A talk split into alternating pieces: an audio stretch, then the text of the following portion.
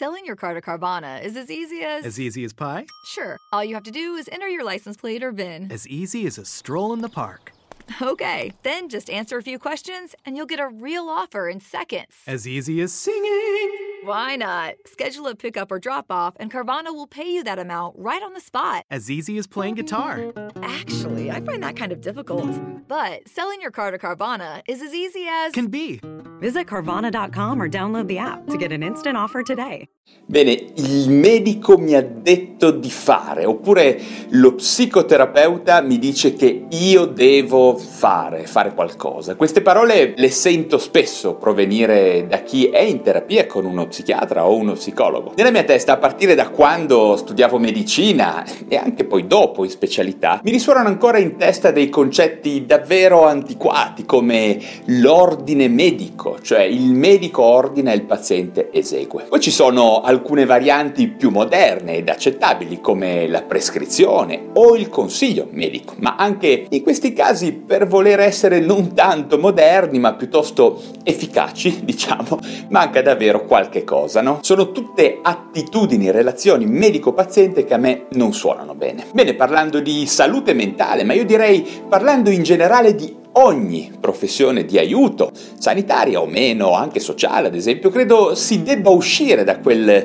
teatro piuttosto consolidato nel corso dei secoli in cui ci sia qualcuno che detiene il potere della cura in maniera quasi oracolare, no? come un guru, e chi invece risulta essere alla mercé, quasi sottoposto, ovvero al paziente che deve appunto essere paziente e spesso si trova a suo agio ad accettare in maniera inerte le disposizioni preventive, diagnostiche e terapeutiche. Questa figura ha questo ruolo del paziente che corre dal medico nel momento del bisogno ad attendere in maniera quasi indolente spesso una terapia che poi è una soluzione spesso magica no? alle sue sofferenze, ci riguarda un pochino tutti, no? E credo che sia capitato a me come a molti di voi che mi ascoltate in qualche momento della nostra vita. In realtà il paziente come come soggetto passivo è qualcosa che deve essere totalmente estirpato dalla mente non solo di noi medici, ma anche da quella degli psicologi, in vero sia da coloro che sono professionalmente avviati, ma soprattutto dai neo operatori della salute, tutti quelli che sono ancora in formazione per lasciare posto ad una nuova visione della relazione di aiuto che sia maggiormente evoluta,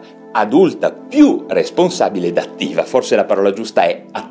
Tutto questo lo dico non solo io, ma rappresenta un pensiero, un'attitudine che ha radici profonde nella storia recente della medicina e della sanità pubblica. Ad esempio, giusto per fare un esempio concreto, già nel 1986 la Carta di Ottawa iniziò a fornire al mondo della sanità una prospettiva evoluta del concetto di salute, sottolineando come la promozione del benessere individuale deve consistere in un processo che permetta alle persone, cito più o meno a memoria, di esercitare un maggiore controllo sulla propria salute e di migliorarla, soprattutto attraverso la creazione di una relazione terapeutica che consenta di offrire alle persone non solo supporto, ma anche informazioni utili al perseguimento della salute negli ambienti di vita e di lavoro. Bene, attraverso le proprie competenze professionali, comunicative e si spera anche empatiche, il medico, lo psicologo, insomma, dovrebbero sempre permettere al paziente di disporre di tutti quegli strumenti di carattere informativo,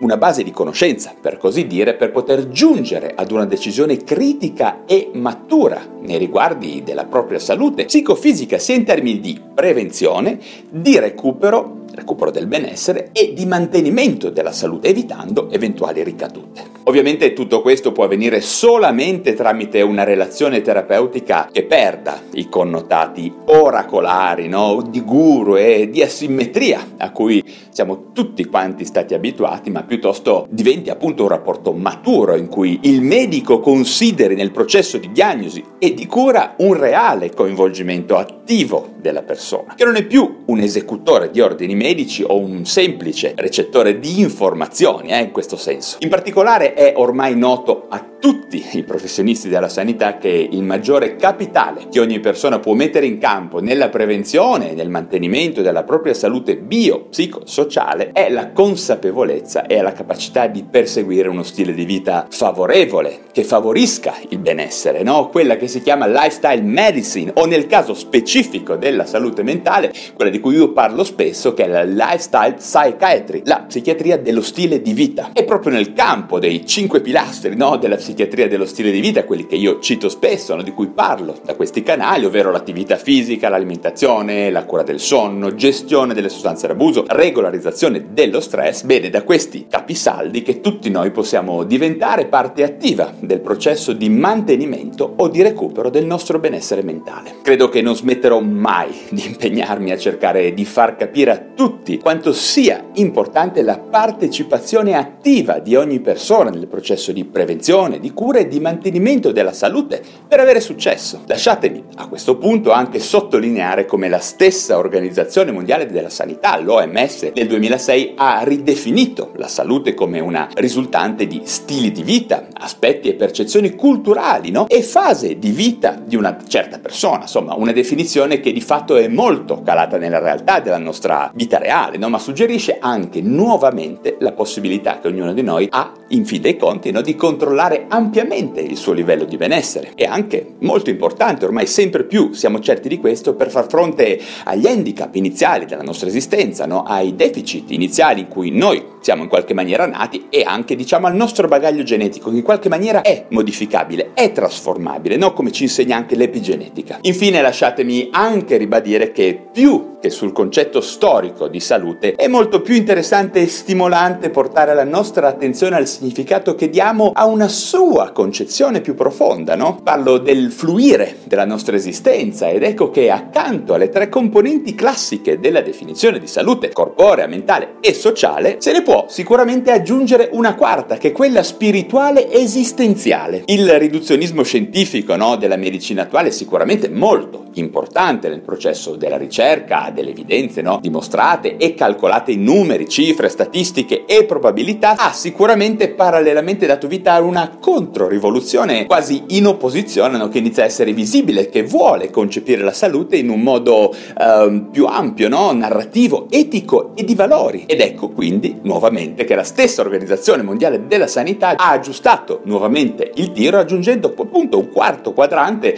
al modello biologico, medico, psicologico e sociale, no? introducendo la dimensione di benessere esistenziale e spirituale. Bene, tutto questo a mio parere è molto interessante, merita ulteriori approfondimenti che faremo in qualche live, in qualche video, ma per oggi ho finito e vi chiedo che cosa ne pensate voi? Avete considerazioni, domande o precisazioni? Scrivete tutto giù in descrizione, come sempre ed iniziamo a parlare insieme di questo tema molto molto importante, ovvero il coinvolgimento attivo delle persone nel processo di prevenzione, di recupero e di mantenimento della salute, eh? in salute mentale ma come in ogni altra area della medicina. Ma adesso vi devo salutare, se vi sono stato utile datemi un like, se vi interessano la psichiatria, la salute mentale e le neuroscienze iscrivetevi subito a questo mio canale digitale per restare sempre in contatto con me e come sempre ci rivediamo presto ad un nuovo video. Selling your car to Carvana is as easy as. As easy as pie? Sure. All you have to do is enter your license plate or VIN. As easy as a stroll in the park. Okay, then just answer a few questions and you'll get a real offer in seconds. As easy as singing. Why not? Schedule a pickup or drop off, and Carvana will pay you that amount right on the spot. As easy as playing guitar. Actually, I find that kind of difficult. But selling your car to Carvana is as easy as. Can be. Visit Carvana.com or download the app to get an instant offer today.